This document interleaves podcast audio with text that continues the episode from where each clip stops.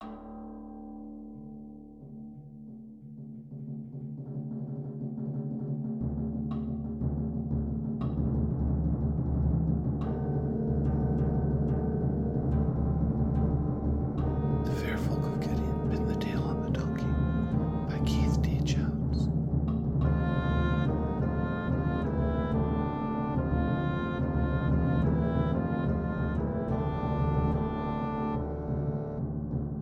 Chapter 52 Another Style of Hunting. I carry on a bit about choices, decisions. I wax philosophic about the root and source of all things. Where was the beginning? What was the beginning? Which event set things in motion? I've tried to trace it back. I remember seeing Beowulf Drake at the common market. I remember stealing his prisoners. That was a turning. I remember Del Morgan sending me after a book that James Joyce never wrote.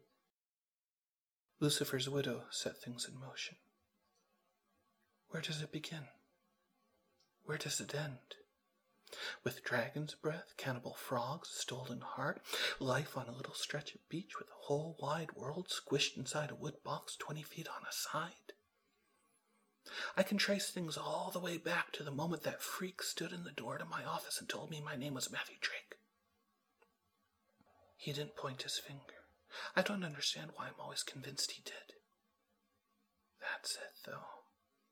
The moment when it all started, the moment I realized that the world was crap, piss and vinegar, Fahrenheit standing in my door, telling me my name, or titles Brack Greywald would have me believe. In looking for the source of things, I've overlooked something, hoping no one would notice. The moment when I could have turned back, the last breath before it was too late, when I still could have turned away, everything would have been so different if only. Find that moment, the one that could have averted catastrophe. You see the slope coming, you're roaring down, but you could still stop. Feel the floor giving way, stop, jump, turn, the point just where it's too late. We don't want to see it. We don't want to believe. We would rather believe that the slope was always too steep. The point of no return was taken from our grasp. We had no choice in the matter. Circumstances had already dictated action. Bullshit. There's no reason why I should have stayed with Brack Greywald. He was nice enough, making the best of the situation. I was going to learn nothing more from him. I should have moved on. Why'd I stay?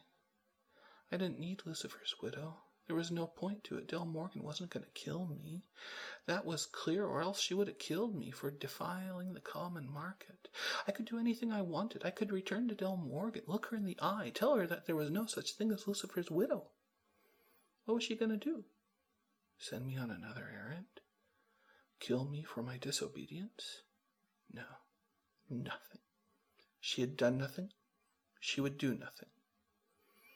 I could go to the desert, live on a rock if I wanted. But I do return to Del Morgan, without Lucifer's widow even, still wanting my heart. I don't think I'm giving anything away by telling you that. The secret's in the getting there. That's what I want you to understand. Why I go back to her without the book that James Joyce never wrote. Why I continue to run errands. There's more to the story than that. I don't exactly go back. She doesn't come looking. Jack's the one who finds me, but not yet. I'm getting ahead of myself. We're talking about the moment when I knew enough to turn away, follow my own path, but I didn't. I stayed with the poetry hunters, remained a guest of Brett Greywald.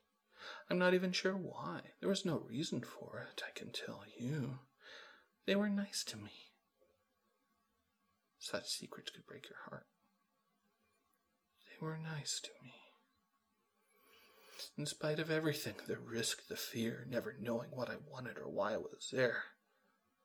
Scratch that. Say instead that they never believed what I told them that I was after a book. Why look for poetry hunters if you're searching for a book? That's what they didn't understand. That didn't stop them from taking me in, being nice to me.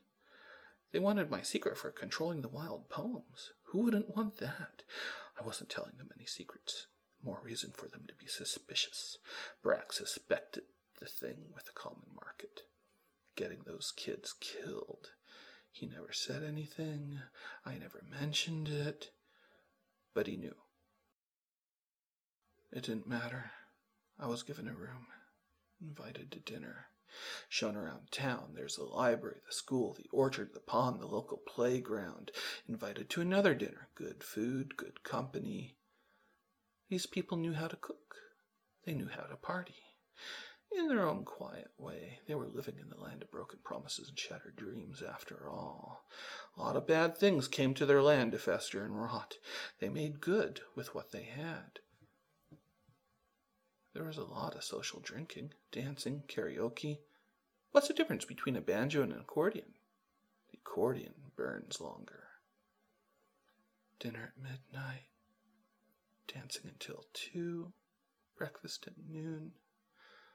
Like I said, nice people. I even learned how they make those pig sticks, those dream sucking monstrosities they use on the wild poems, whipping them into submission, subduing them, naming them. I practiced with them the poetry hunters. Watched and trained. They're a careful people. In a surprisingly reckless way. It's hard to fight chaos with reason, which is exactly what happens when you go up against wild poetry. I still think the only reason I was there was so they could learn how I fought poetry, how I could stand before the depths of hell and not lose my mind.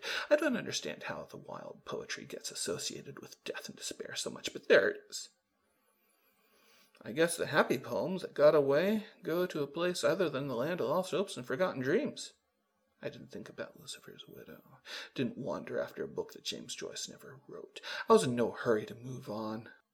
I should have left them, gone anywhere but stayed with the poetry hunters. We're going on another hunt.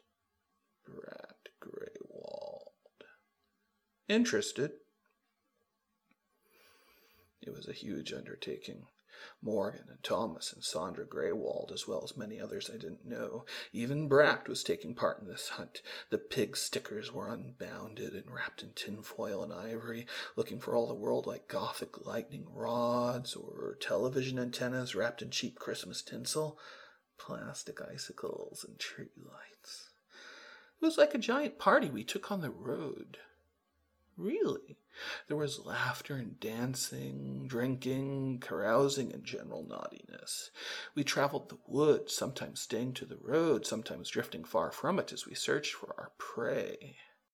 The wild poetry is not so easily found, not when it wants to be secret. I had floundered upon them, sure.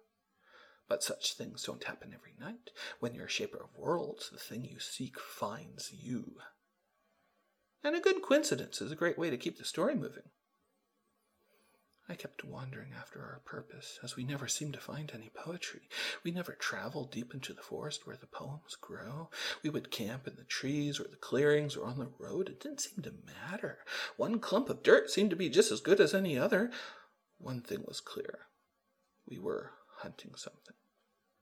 I could tell from the people around me, keeping secrets, leaving out some detail or other. I knew when the attack came. I'll rephrase that.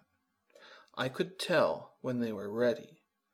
Weapons and pig stickers made ready, dusted and polished and gleaming by dark moonlight. There were swords and axes and great torches and metal boxes dipped in flame, and there were guns shotguns and handguns and rifles with bayonets.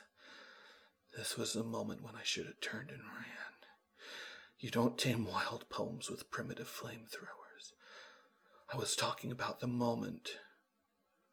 It's easy to see now the last chance, the final turn before the end. Sure, I know it wouldn't have been pretty. Try explaining to them in the morning, sounding really stupid. They probably wouldn't bother with questions, just ignore me or try to shoot me on sight.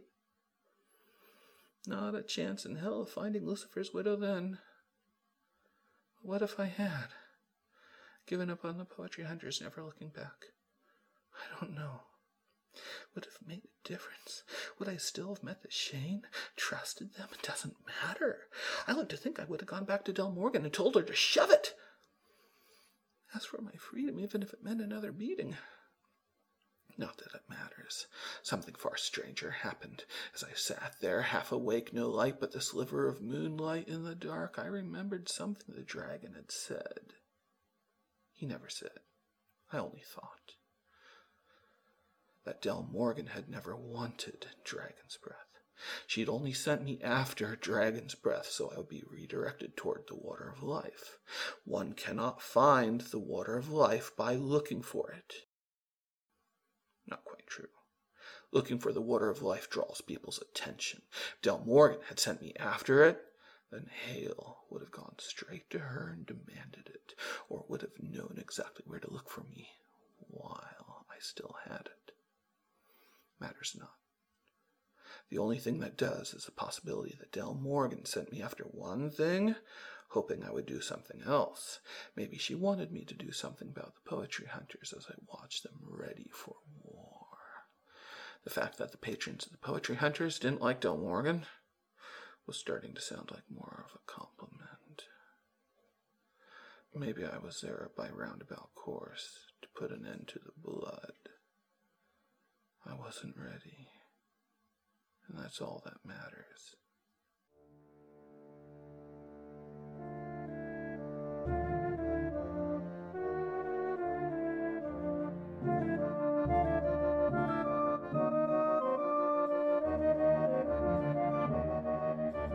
This audio recording of The Farewell Gideon and The Tale of the Donkey is copyright 2011 by Keith D. Jones. All rights reserved.